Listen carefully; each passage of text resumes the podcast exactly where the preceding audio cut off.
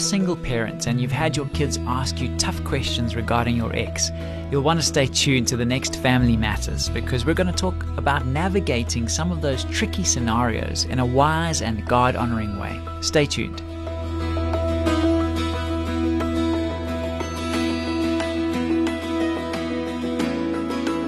Hi, I'm Graham Schnell for Family Matters, where we offer practical advice from Focus on the Family.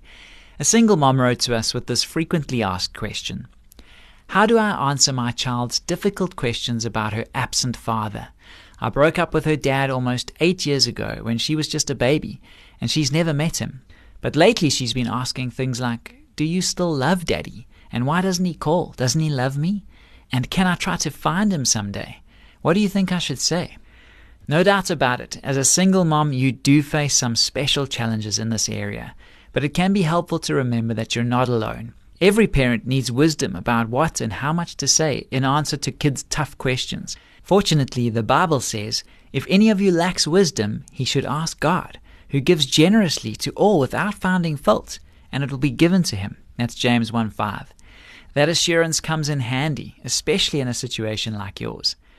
Perhaps we can best help you by taking a closer look at each of the specific questions your daughter has raised. Firstly, do you still love daddy?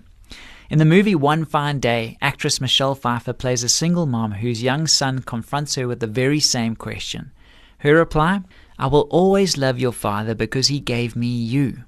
You could use a similar response. It has the salutary effect of focusing the entire discussion around your love for your child, the infinite value of her life, and her identity as a person made in the image of God. That's not to mention that, regardless of how you might feel about your ex, you should never tell your daughter that you don't love him. When a single parent undermines a former mate, whether by withheld expressions of love, implied disdain, or overt criticism, it's the child who pays the price. Questions 2 and 3 were Why doesn't daddy call? Doesn't he love me? From toddlerhood to the young adult years, children tend to engage in what psychologists call self referential thinking. They believe everything that happens in life is directly related to them, and they usually understand that connection in terms of cause and effect. This means that when parents break up, the child blames himself. Your daughter's questions seem to indicate that she feels responsible somehow for her dad's departure. She's afraid that he went away because she is unlovable. You need to counter this in the strongest possible language. Let her know how precious and lovable she is. You don't have to go into details, but make it clear that her father's absence has absolutely nothing to do with her. It would help to supplement this message by constantly affirming your daughter, praising her strengths, downplaying her weaknesses, and talking about her incredible value. As Proverbs 12:18 says, the tongue of the wise brings healing. And then the last question, may I search for daddy someday? Counselor and author John Trent says that he respected his single mother because she never belittled her former husband, even though he had abandoned the family. She told her children the facts, but never criticized the man. Instead, she allowed the kids to draw their own conclusions about their father based on their own observations. This is important because children should have the chance to discover for themselves the character of their non custodial parent.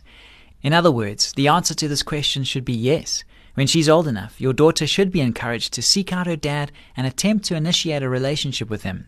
Some children won't choose to exercise this option, but they should all be given the opportunity.